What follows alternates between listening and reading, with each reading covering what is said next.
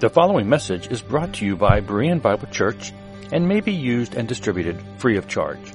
For more free audio, video, and text resources, be sure to visit www.bereanbiblechurch.org.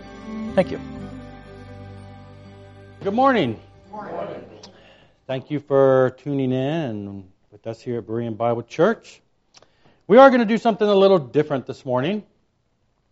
As the title states, we're going to take a little lesson in history. Now, I didn't mention in here what this lesson is, mainly because I hope that this topic is one that people may immediately tune off if they find out. So now that you're here and now that you're watching, yeah, don't turn me off immediately because we are literally, just hear me out, because we are going to, we're not defending or expounding any theological system. There's no there's actually no scripture references in the message today. That's why Dave had to read so much in the beginning. Yeah. Well, here's what happens when you know emergency comes up and you throw Jeff into, uh, you know, do something quick. No, but anyway, so um, this is strictly a history lesson behind a theological position.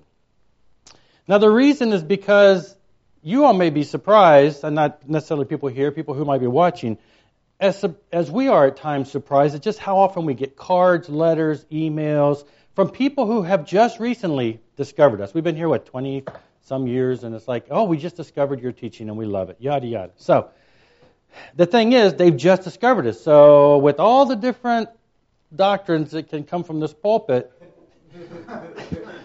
obviously not everyone that listens or just tunes in is necessarily on the same level. So, there are many theological terms that get thrown around from the pulpit here, and they may sound very common to us because, you know, we've been here for a while and because of our backgrounds and stuff along that line. But there are people who may be hearing them for the first time. So, since in the most recent two messages that Dave gave, he was uh, giving some pretty uh, detailed topics, I decided this would be a good timely message because it regards that. You see, for the past two weeks, he's been talking extensively and giving defenses of Calvinism. And along the way, its, its counterpart, Arminianism. Now, regardless, you know, you probably turned off already, but anyway, talking to you. regardless of which debate, which side of the debate you're on, just hear me out. Again, this is going to be a history lesson because some people have weird ideas about this whole thing. Um, I'm not going to be defending either position. Now, back in 2012, Dave gave a message on Reformation Day, right around the October, um, regarding the history of the Reformation. And in it, he discussed Martin Luther, many of the key aspects of what occurred in those days that ultimately led to the time in church history known as the Reformation. He also covered many of the key doctrines of Reformed theology and the biblical basis for them. So, if you're looking for a more concise discussion of scriptural proofs behind some of today's discussion, then go back to October 2012, and that'd be a good place to start. I mean, it's sprinkled all throughout. You'll find a lot of it in the Gospel of John series that was finished, you know, months ago. But this morning, we're just not looking at the scriptural proofs. We're just going to look at what the history and formation of what is commonly known as the five points of Calvinism.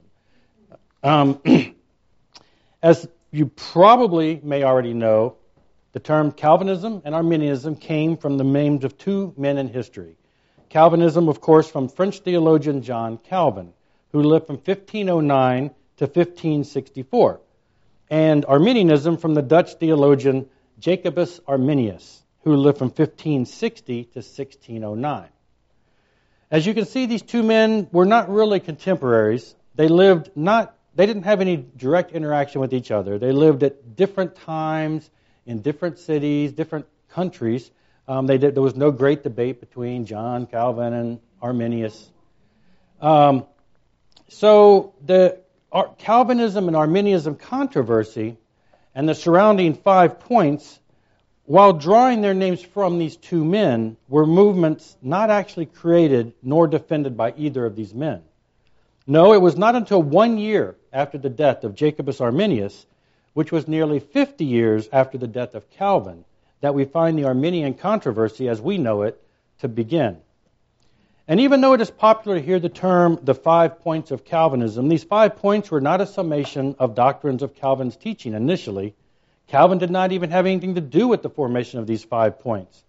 No, these five points originated long after his death and were simply a concise response by church theologians to the controversy that took place in Holland in 1610. It was in 1610 that the followers of the recently deceased Jacobus Arminius drew up five articles of faith. These five articles were basically a summation of some of the principles of the teaching of Jacobus Arminius that his followers had felt the church needed to change their current position on. They wrote up these five points as a remonstrance, which is a protest. Now, before going any further, let's stop right here. Does anything strike you as odd about this scenario? Or do the actions of these followers of Arminius remind you of anything similar? Here are a couple of things that jump out at me regarding the action of these men. First off, their actions are in a way very similar to the actions of the reformer Martin Luther. In both cases, the parties presented a list of doctrinal contentions to the church in their area. This was a common thing to do if you had a grievance. You present your contentions in writing and seek to discuss them to work them out. Is that how disagreements with the church are commonly done these days? I would say not usually. Usually, if someone disagrees with their church or some theolog- on some theological issue, rather than address it and seek to resolve it, they flee the church. These men in this time had more respect for the church as a whole and often sought to address the issues and seek to reform things from the inside. They weren't looking to necessarily rebel and leave. They were seeking to make changes that they felt were needed so as to reform the church from within. Now, it's not hard to understand that over time, any church can stray slowly from their doctrinal positions. It can start slow, gradually leads to a different place than they originally desired. And this is a, ma- a, major reason why it's always good to be under the accountability of others, whether it's a do- denominational oversight committee or even just a board of leaders in your church. Because multiple eyes can often see things that maybe a single leader cannot. And they can point out things that may be in a blind spot. Likewise, for a church body, it is always a good thing for church leadership to stop and evaluate their current positions to make sure traditions or desires of men have not caused them to begin to ever so slightly stray from their initial trajectory. So it is not always necessarily a bad thing when someone raises concerns or questions a church leadership over actions and doctrines. Men like Luther and even these Arminians were not wrong to bring up what they believed to be errors and areas that needed examined and in an effort to seek discussions with the church. Then we must look at how the church responds to such things. That'll end up revealing a lot about the ministry. This application is a little harder to apply today's climate where there are so many different and totally independent churches.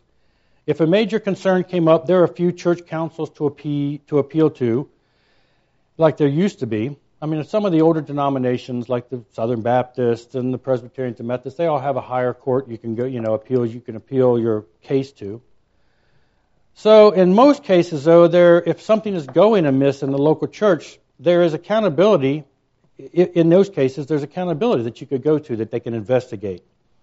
Now, what tends to take place today, though, is usually one of two options. Either the church leaders are not open to being questioned, or the person doesn't even want to take the effort to petition for a possible change. Some leaders do not welcome being questioned or, in, or any attempt for them to be held accountable. These are the things that scandals are made of. The independent attitude is strong, and the leaders feel that they are above reproach. This attitude says a lot about the heart of that leader.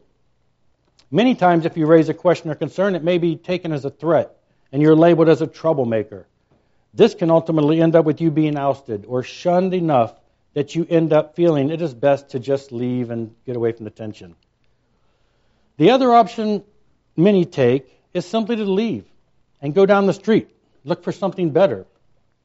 Rather than engage with leadership and make the case for their position and spend time openly and lovingly going back and forth with them to pr- present their defense of the position, the person just splits from the congregation.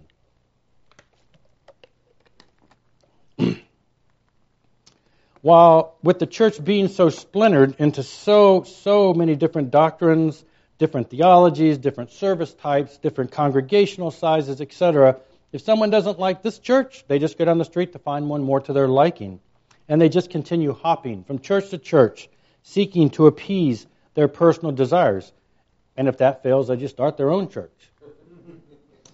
My family's had two similar issues that we've been through, both within the same denomination, actually, two congregations under the same local church council.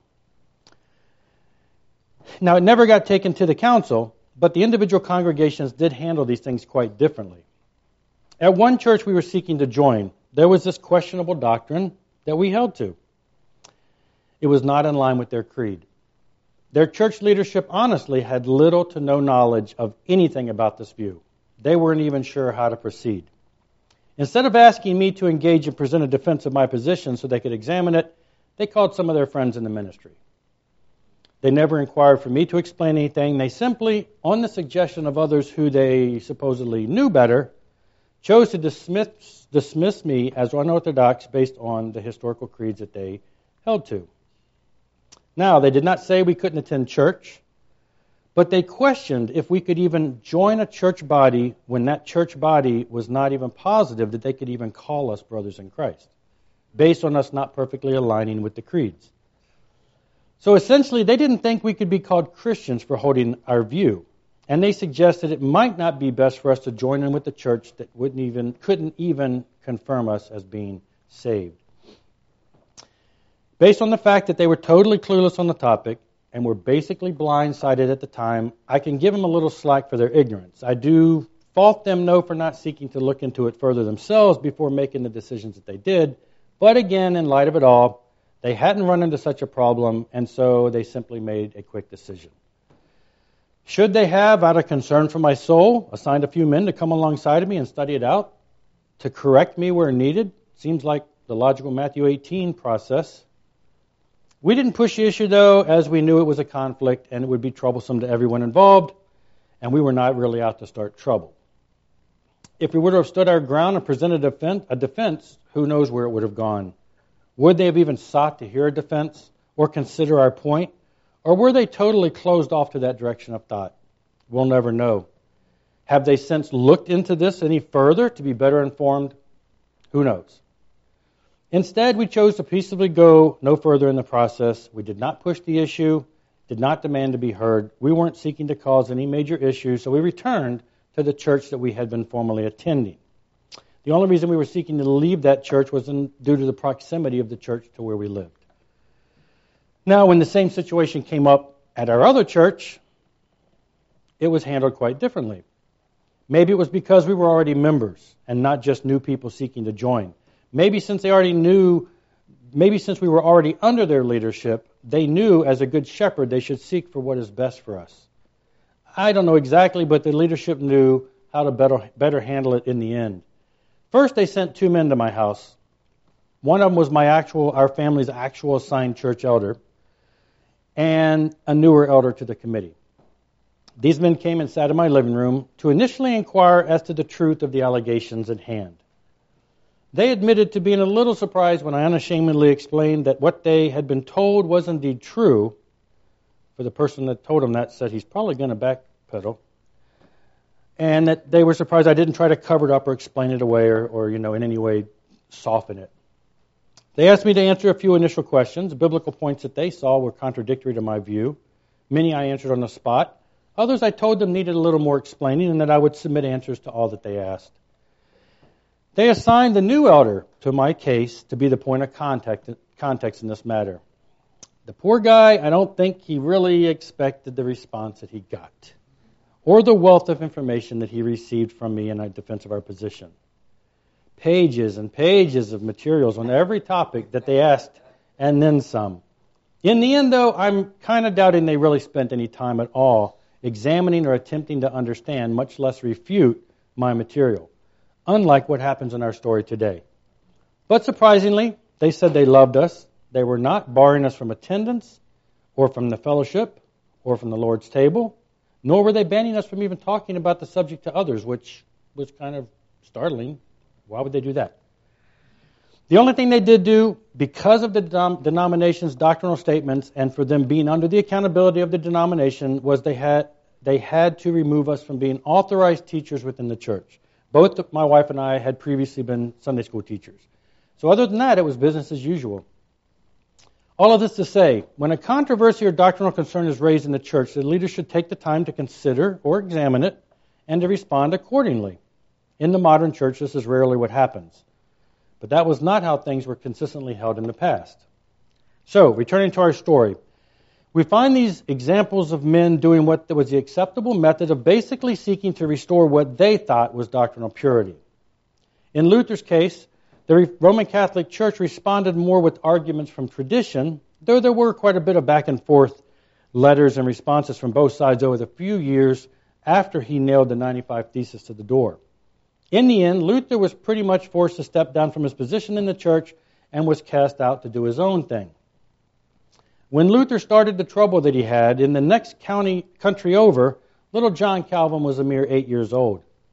By the time John Calvin came of age as a theologian, the spark that Luther had ignited was a fire of reformation that had influenced many in the surrounding states and areas. Calvin was instrumental in further solidifying a system of theology that became key features in the Reformed faith as a whole. But again, he never formulated any five point system.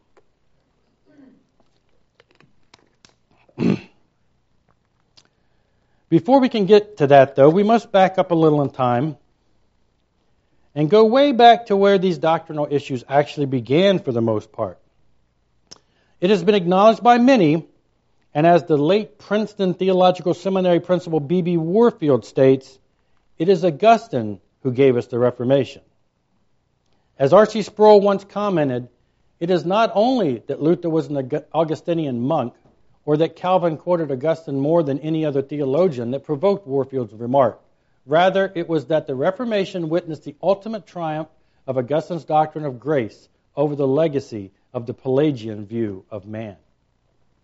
You see, Calvinism and Arminianism, the debate is actually traced back to the debate of the days of Augustine and Pelagius in many ways. Augustine of Hippo and British monk Pelagius lived in the late 4th and early 5th centuries. The core of their disagreement essentially centered around the topic of original sin. Pelagius denied such a notion and was a strong advocate for the belief in man having a free will. Augustine viewed man's will as being a slave to his original sin, brought on by the fall of Adam, and thus requiring divine intervention in spiritual matters. What became known as Pelagianism included additional beliefs that Pelagian had held, like asceticism, which is basically denying and living free of all worldly and sensual pleasures. Kind of what you think monks do. As a whole, he and his views were deemed as heresy at the time by the Church of Rome. A later modified form of his belief, known usually as semi Pelagianism, continued in some circles, and it too was ultimately condemned. But sadly, it did not go away. Again, from Sproul, humanism, in all its subtle forms, recapitulates the unvarnished Pelagianism against which Augustine struggled. Though Pelagius was condemned as a heretic by Rome, and its modified form, semi Pelagianism, was likewise condemned by the Council of Orange in 529, the basic assumption of this view persisted throughout church history to reappear in medieval Catholicism, Renaissance humanism, Socinianism, Arminianism, and modern liberalism. The seminal thought of Pelagius survives today not as a trace or tangential influence, but is pervasive in the modern church. Indeed, the modern church is held captive by it. Theologian Adolf Harnack summarizes Pelagian's thought in this manner Nature, free will, virtue, and law were strictly defined and made independent of the notion of God. They, that was the catchwords of Pelagianism. Self acquired virtue is the supreme good, which is followed by reward. Religion and morality lie in the sphere of the free spirit. They are at any moment by man's own effort. Pelagius believes that things like virtue, law, free will exist and were attainable independent of any need of God, and that man can self accomplish these things and in response to them is rewarded by God. These things come from man's own effort, and God rewards them when they're achieved. This is essentially the core of most man centered work based religions. Much of the issue started when Pelagius was in Rome and was appalled when he heard Augustine pray, asking Yahweh, O God, command what you wouldest and grant what thou dost command. Pelagius denied that performing God's commands required any divine gift or involvement. That if God requires some responsibility from man, that such a requirement assumes that man has the ability to fulfill such a command in his own power. This in turn means belief and faith are required to come from man without any divine assistance. Augustine opposed such a view, of course. For Pelagius, original sin, the sin of Adam, affected Adam and Adam alone. Therefore, he believed that every infant born since is essentially in the same shape morally as Adam was before the fall. Thus, a denial of the passing of any effects from original sin altogether. He acknowledged that grace from God can help, but it is not necessary for man. He also held that the general nature of man was not changeable at all, but was in essence indestructibly good. That would be the full force of normal Pelagianism, and it was utterly condemned by Rome, as mentioned. What it altered when it comes to semi Pelagianism is that it changes the view of original sin, agreeing that man has original sin, that his nature is not actually indestructibly good, but was in fact changed by the fall. But the view holds that while man's nature is fallen, there still remains with man the moral ability that was not affected by the fall. They would acknowledge that God's grace is required and beneficial, but that man must interact, react, and cooperate with God's grace. God's grace is necessary, but alone is not necessarily effective. Man must respond to it in his own free will in order to become effective for anything. This doctrine of the extent and effects of the fall is really at the core of the whole discussion between Augustine and Pelagius, Luther and Erasmus, and the Calvinist and Arminian debate, and it continues to this day. Through the years, it went from being deemed heretical most of the time that it popped up to eventually gaining worldwide acceptance in the church. And what once was and what was once historically the dominant view of soteriology has become a minority view and vehemently hated by many. Considered one of the pivotal and foundational unrefuted works, Martin Luther's seminal book, The Bondage of the Will, still stands the test of time and remains as a high watermark of the historical and biblical view of the will of fallen man. Now, picking up where we left off, we jump forward a thousand years from Augustine and Pelagius, and semi Pelagianism is confronted again in the church. As mentioned, it was 1610 one year after the death of Jacobus Arminius, and his followers drew up five articles of faith. These were essentially a summation of principles of the teaching of Arminius that his followers felt the church needed to change their current position on. Like Luther, these five articles were written in the form of a protest seeking to challenge the current theological position of the church. At the time, the Church of Holland held to the confession to, the, to their confessions, the Belgic Confession of Faith and the Heidelberg Catechism. These were their officially expressed doctrinal positions, and the Arminians insisted that these doctrines be changed to conform to the doctrinal views outlined in their five points. The, the Arminians disagreed on, on main categories like the extent of divine sovereignty, human inability, the idea of unconditional election or predestination, on redemption being for particular people and not all, on the irresistibility of God's grace, and the eternal security of the saints. In Baker's Dictionary of Theology, Roger Nicole summarizes the five points of Arminianism in this manner God elects or reproves on the basis of foreseen faith or unbelief. Christ died for all men and for every man, although only believers are saved. Man is so depraved that divine grace is necessary unto faith or any good deed. This grace may be resisted. Whether all who are truly regenerate will certainly persevere in the faith is a point which needs further investigation. Now, they say that because really the last point was not fully decided upon in their group. Later on, it became more solidified and was taught that indeed the truly, un, the truly regenerate believer could lose their faith and thus lose their salvation. Even to this day, though, in various churches, it is still a debated position from those who hold our, the Arminian doctrines, as of course many Arminians still believe in a once saved, always saved position. Theologian J.I. Packer has analyzed these points in the Remonstrance and philosophically explains this position as the theology which it contained, known historically as Arminianism, stemmed from two philosophical principles. First, that divine sovereignty is not compatible with human freedom, nor therefore with human responsibility. Second, that ability limits obligation. For these principles, the Arminians drew two deductions.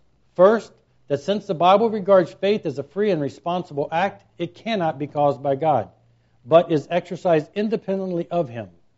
Second, that since the Bible regards faith as obligatory on the part of all who hear the gospel, ability must be universal. Hence, they maintained, Scripture must be interpreted to teach the following positions. Man is never so completely corrupted by sin that he cannot savingly believe the gospel when it is put before him. Nor is he ever so completely controlled by God that he cannot reject it. God's election of those who shall be saved is prompted by his foreseeing that they will, on their own accord, believe. Christ's death did not ensure the salvation of anyone, for it did not secure the gifts of faith to anyone. There is no such gift. What it did was rather to create a possibility of salvation for everyone if they believe. And it rests with believers to keep themselves in a state of grace by keeping up their faith. Those who fall away, those who fail will fall away and are lost. Thus, Arminianism made man's salvation dependent ultimately on man himself saving faith being viewed throughout as man's own work and because his own, not God's, in him. So, looking simply at these separate points and looking at them from a philosophical cause and effect type angle, they all may sound, you know, well and good if, you know, based on certain scriptures. But I've always had an issue with the logicality of them as a cohesive or connected system of steps. For instance, the point on election, which Arminians say is determined by God's foreknowledge, meaning he looks down through history and in seeing how man will respond to the gospel, gospel offer, he elects them or not. I know the main focus on these points is regarding God, man, and salvation, but what are the implications of this doctrine? How does this doctrine of foreknowledge affect other areas? First, it must be asked is the future that God evaluates for his decision a history that is in fact set in stone and unchangeable? Or is it just a possible future if man doesn't surprise God by changing his mind and resisting later on? If God is making the choice based on a definite and unchangeable future that he is able to view, then sure, that's one way to explain how God is all knowing. He knows all because he sees all, and he knows how it all works out. And because he knows all, he can therefore tell mankind pieces of this future history under the guise of it being prophecy. However, if the future is indeed set in stone, doesn't that confuse and conflict with the need for the Arminian point that Christ died for all men in general? If God sees all who will for sure accept the gospel, accepting the gift of the blood of Christ by faith, and who ultimately perceive, per, persevere to glory, then why demand is why is there a demand in their view that Christ died for each and every man? Why would the Arminian view have any issue with the Calvinist view that says Christ died only for the elect? In the end, don't both statements have the blood of Christ being only effectually applied to the same elect group of people?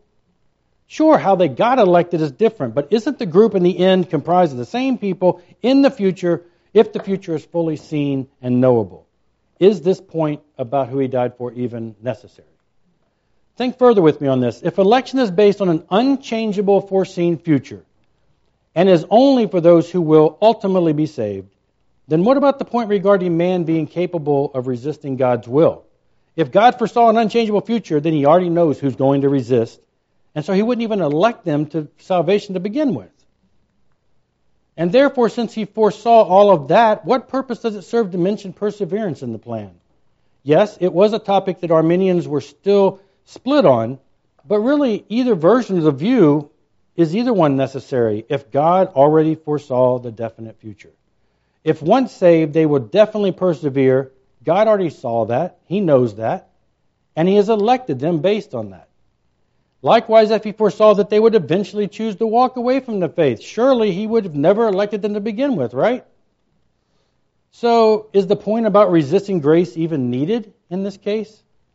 Honestly, if the future is set in stone and God knows it, then is any point other than election truly needed? Wouldn't He only elect who He foresaw would resist, wouldn't resist, who would choose to receive, who would have the blood of Christ atone for them, and who would persevere to be saved and glorified? I know these five positions were written up as a response to and a correction of the key doctrines of the church that were being challenged by the Arminians. So, yes, I understand why they exist in this form. But in the end, when considered as a system, don't they all seem to hinge on how your view of the idea of God's foreknowledge is? And if you believe in a concrete future view, wouldn't election really be all you need? Considering all of this, it seems that the idea of a definite future being foreknown, foreknown is really not fitting in line with the Arminian system. Plus, we know a set in stone future is not generally the view held by Arminians in the modern times anyway. In the Arminian system, they see God changing his mind and his plans often. Also, we know that the greatest majority of modern Christians, whether they'd understand their position enough to admit it, would have to reject that he sees a future set in stone. The most popular eschatological view of the day, believed by most all Arminians, is the view known as dispensationalism. Dispensationalism plainly teaches that God had a plan of salvation, but it was thwarted by the will of man, and so had to make a new plan. They say he chose a specific time to send his only son to save his people. But when his people instead rejected and killed his son, he had to switch gears and go with the plan B, and he created this thing called the church. he still has a plan for his original people, though without any Messiah this time, obviously, because that ship has sailed. And since God can only know the future, can, cannot know the future for sure, I guess he waits and plans for a chance at a new attempt in the future. But honestly, if God is able to only foresee a possible future, can plan A ever be planned with any definite expected success? If plan A was thwarted in the past, how, in the past, how can it ever be guaranteed to pass at some future point? How can any supposed future prophetic events ever be planned and fulfilled with any certainty in a dispensational system. He may reveal his desired plan, but wouldn't it have to be generic, nebulous, and open ended as far as the nature and timing of the fulfillment? Wouldn't it mean he can never know when or how or even if it would ever be accomplished? It's most all dependent on man's work and cooperation. But what if he never gets that? If someone holds to an Arminian view of God and man's free will, is it even possible for them to align themselves with any view of biblical eschatology or prophetic system in general, aside from one that's based around indefinite and unpredictable future plans? I'm not sure how, many, how anything else would really work. If God cannot override man's will, then man can always thwart any plan of God, right? In the end, if man is free, and if man can resist God's work, then can God know very much of anything with any certainty? Can he plan anything definitively? Can he predict anything? Can he make any concrete plans come to pass regarding mankind? Dispensationalism does seem to be properly applying their Arminian logic in this situation. Man's free will resisted God's initial plan as their theology teaches. Can it be applied any other way? In this view, can God ever accomplish his plan without infringing on man's freedom? In essence, can any prophecy of a future for mankind ever be stated that is not simply a dream or desire that God hopes one day man may allow him to accomplish? God can manipulate the material world to do things in his plan, but can he ever do anything with man, knowing man may resist and thwart without infringing again upon man's ability? I guess he could put his plan in motion. He could bring judgment and wrath on the land. He could send plagues and everything that people associate that the book of Revelation teaches.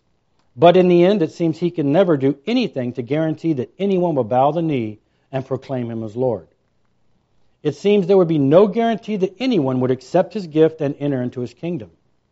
If God is unable to force any change on the will of man, then what other conclusion can be reached? And since the future foresaw is not set in stone, can God elect based on foreknowledge when that foreknowledge is only a possibility? What if everyone he elects ends up changing their minds and walking away from their faith? What good the election and blood of Christ serve to them?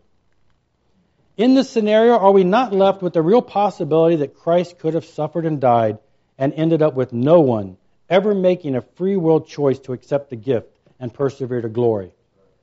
The logical conclusions of such a view are quite staggering, and it does and doesn't it remove all future hope in anything from God? Okay, let's get back on track. the system is what it is. It was sent to the church with the insistence that it replace the confessions of the Holland Church. This was 1610.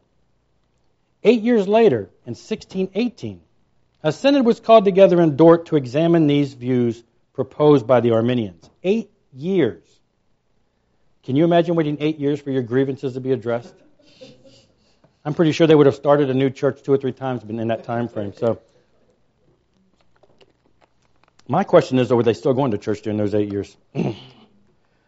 On November 13, 1618, the Synod convened. It was a group of 84 Dutch delegates, which included 18 secular commissioners and 27 delegates from various German states, Switzerland, England, and Scotland. For seven months, these delegates met in 154 sessions to consider the matter, the last one being May 6, 1619. That's a lot of time to consider the five points. In the end, the Synod had given a very close examination to the five points which had been advanced by the remonstrants and had compared the teaching advanced in them with the testimony of Scripture. Failing to reconcile that teaching with the Word of God, which they had definitely declared could alone be accepted by them as the rule of faith, they unanimously rejected them. They felt, however, that a mere rejection was not sufficient. It remained for them to set forth the true Calvinistic teaching in relation to these matters which has been called in question. This they proceeded to do, embodying the Calvinistic position in five chapters, which have ever since been known as the five points of Calvinism. So, over the course of 154 meetings, 84 people, including many secular leaders, examined and heard the case, and they came away unanimously rejecting all five points when they compared them to Scripture. So this is not just some body of staunch Calvinists that examine these things. This is a diverse group of people from all walks of life, some not even Christian, and it was all laid out before them, and they rejected it fully. These, these doctrines were rejected by the early church when under the name Pelagianism. They were again rejected under the name semi Pelagianism. And a thousand years later, rejected yet again under the name of Arminianism.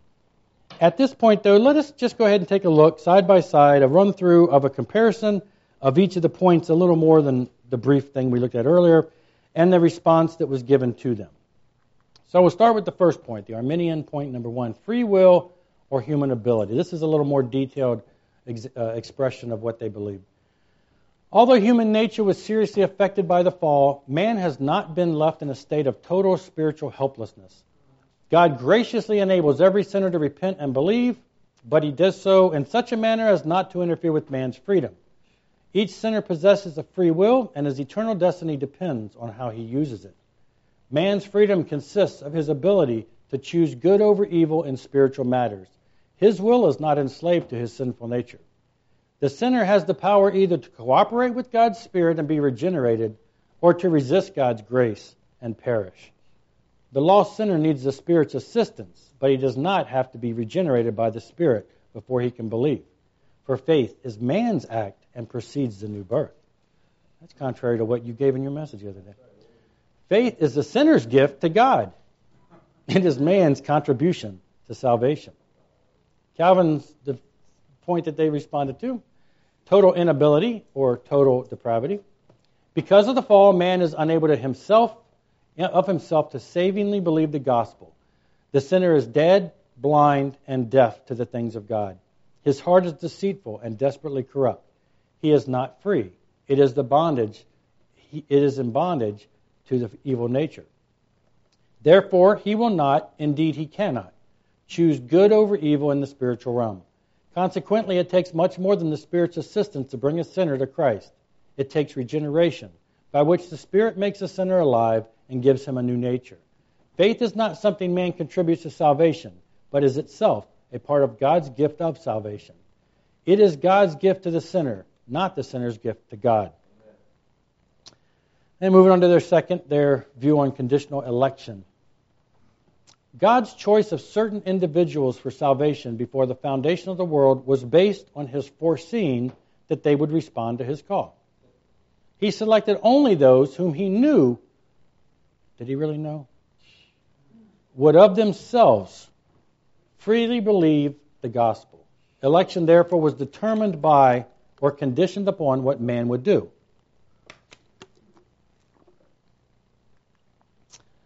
The faith which God foresaw and upon which he based his choice was not given to the sinner by God.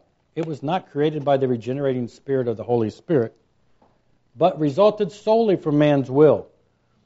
It was left entirely up to man to determine who would believe and therefore who would be elected for salvation. God chose those whom he knew would, of their own free will, choose Christ. Thus, the sinner's choice of Christ, not God's choice of the sinner, is the ultimate cause of salvation. And in response, God's choice of certain individuals for salvation before the foundation of the world rested solely in his own sovereign will. His choice of particular sinners was not based on any foreseen response or obedience on their part, such as faith, repentance, etc. On the contrary, God gives faith and repentance to each individual whom he selected. These acts are the result, not the cause, of God's choice. Election, therefore, was not determined by or conditioned upon and, virtually, and virtuous quality or act foreseen in man. Those who God sovereignly elected, he brings through the power of the Spirit to a willing repentance of Christ. Thus, God's choice of the sinner, not the sinner's choice of Christ, is the ultimate cause of salvation. Point three universal redemption or general atonement.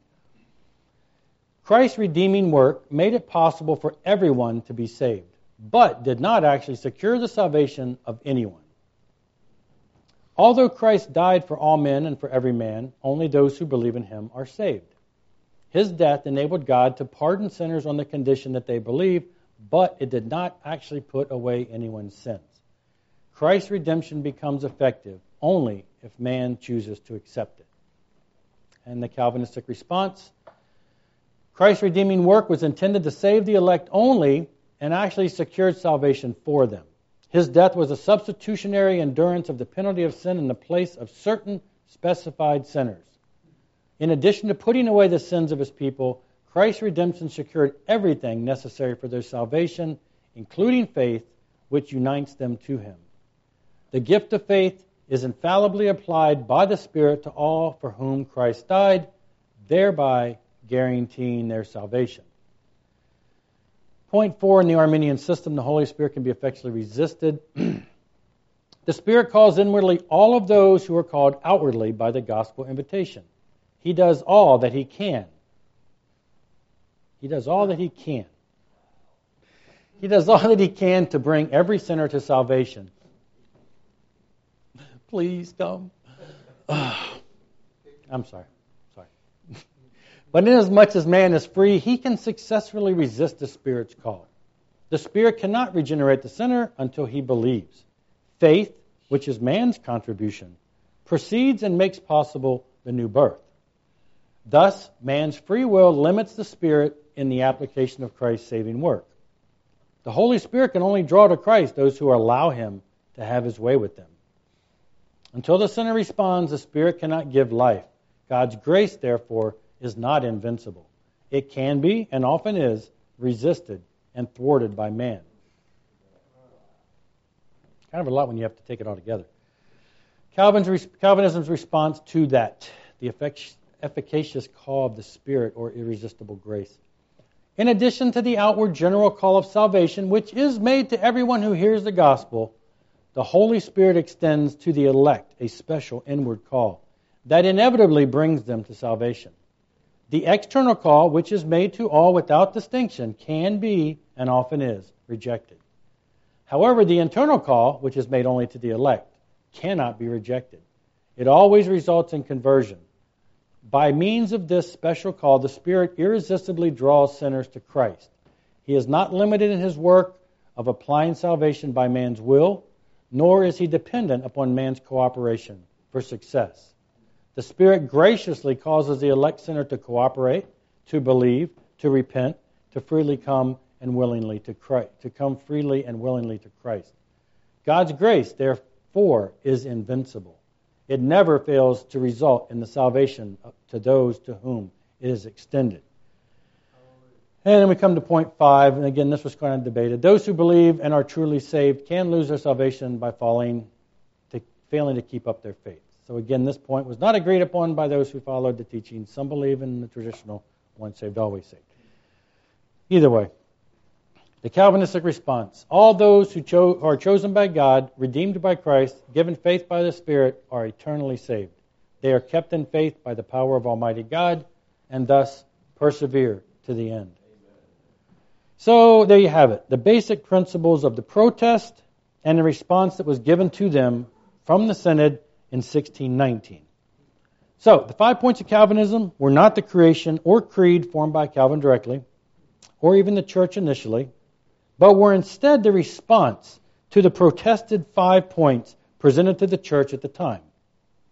Theologian J.I. Packer, again, in speaking of these two sets of doctrinal thoughts, summarizes by saying the difference between them is not primarily one of emphasis, but of content.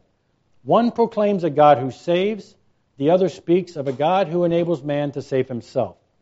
One view, Calvinism, presents the three great acts of the Holy Trinity for the recovering of lost mankind election by the Father, redemption by the Son, and calling by the Spirit as directed towards the same persons and as securing their salvation infallibly. The other view, Arminianism, gives each act a different reference, the objects of redemption being all mankind, of calling, those who hear the gospel, and of election, those, who, those hearers who respond and denies that any man's salvation is secured by any of them. The two theologies thus conceive the plan of salvation in quite different terms. One makes salvation depend on the work of God, the other on the work of man. One regards faith as part of God's salvation gift, the other as man's own contribution to salvation. One gives all the glory of saving believers to God, and the other divides the praise between God, who, so to speak, built the machinery of salvation, and man, who by believing operated. Plainly, these differences are important, and the permanent value of the five points, as the summary of Calvinism, is that they make clear the points at which and the extent to which these two conceptions are at variance. now, while we have these, this five point system, it must never be thought that all Reformed theology and thought or everything that's labeled as Calvinism is contained in just these five points. They are not a full creed uh, or a detailed, all encompassing system of doctrine. They are simply a response to the five points in question. and in essence, some have pointed out that these five points of Calvinism, are really just one main point, divided into five inseparable functions. Each of the points are connected to the whole, and if one point fails, the system collapses. The one underlying point and a foundational truth that fuels Reformed thought is that God saves sinners. God, the triune Jehovah, that's not my words, I'm sorry. The triune Jehovah, Father, Son, and Holy Spirit. Three persons working together in sovereign wisdom, power, and love to achieve the salvation of a chosen people. The Father electing, the Son fulfilling the Father's will by redeeming, the Spirit executing the purpose of the Father and the Son by renewing. Saves. He does everything, first to last, that is involved in bringing man from death in sin to life in glory. Plans, achieves, and communicates redemption. Calls and keeps, justifies, sanctifies, glorifies. Sinners. Men as God finds them, guilty, vile, helpless, powerless, unable to lift a finger to do God's will or better their spiritual lot. This is the one point of Calvinistic soteriology which the five points are concerned to establish. and Arminianism in all of its forms to deny. Namely, that sinners do not save themselves in any sense at all, but that salvation, first and last, whole and entire, past, present, and future, is of the Lord, to whom be glory forever. Amen. Arminianism was the minority doctrine throughout much of church history. It has only been in the last century and a half that that, along with dispensationalism, have taken a major foothold and grown to be the more dominant view in the church these days. Most people accept it as they, it's all they really know. Very few have taken the time to study its history and the principles upon which it was rejected time and time again in history. When they hear the doctrines of Pelagian, they are quick to reject that notion, not always understanding how their belief comes from that belief. As Sproul put it, modern evangelicals repudiate unvarnished Pelagianism and frequently semi Pelagianism as well.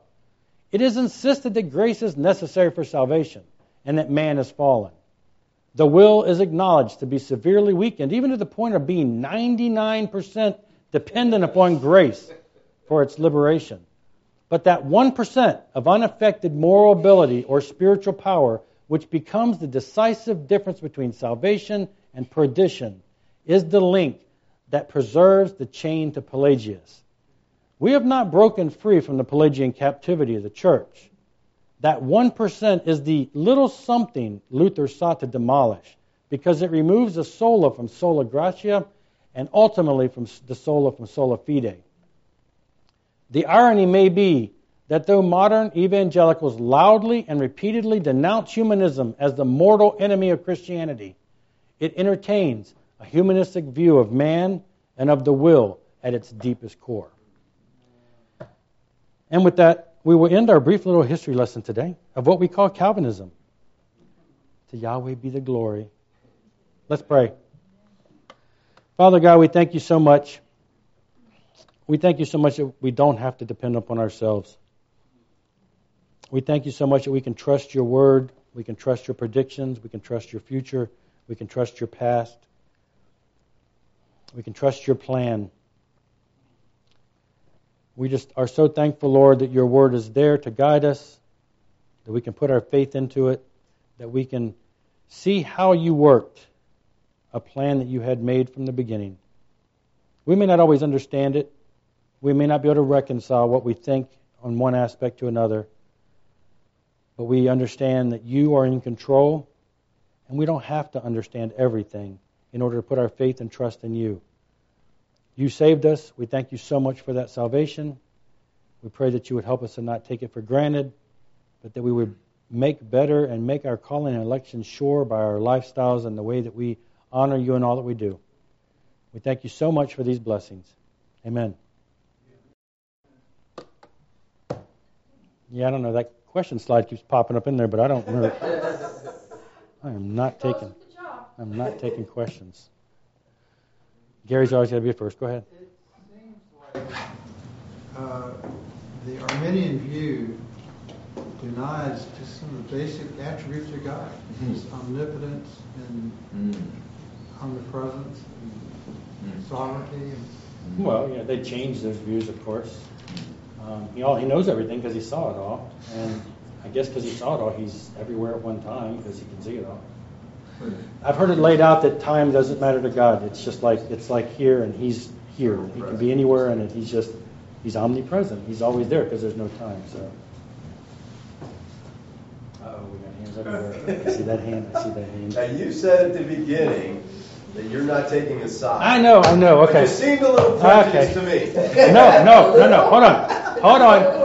Hold on, I didn't say that actually. Let me read. Let me let me, let me tell you what I did say. Okay. I am not going to be defending from Scripture uh, either principle. And if you recall back, I never mentioned one Scripture.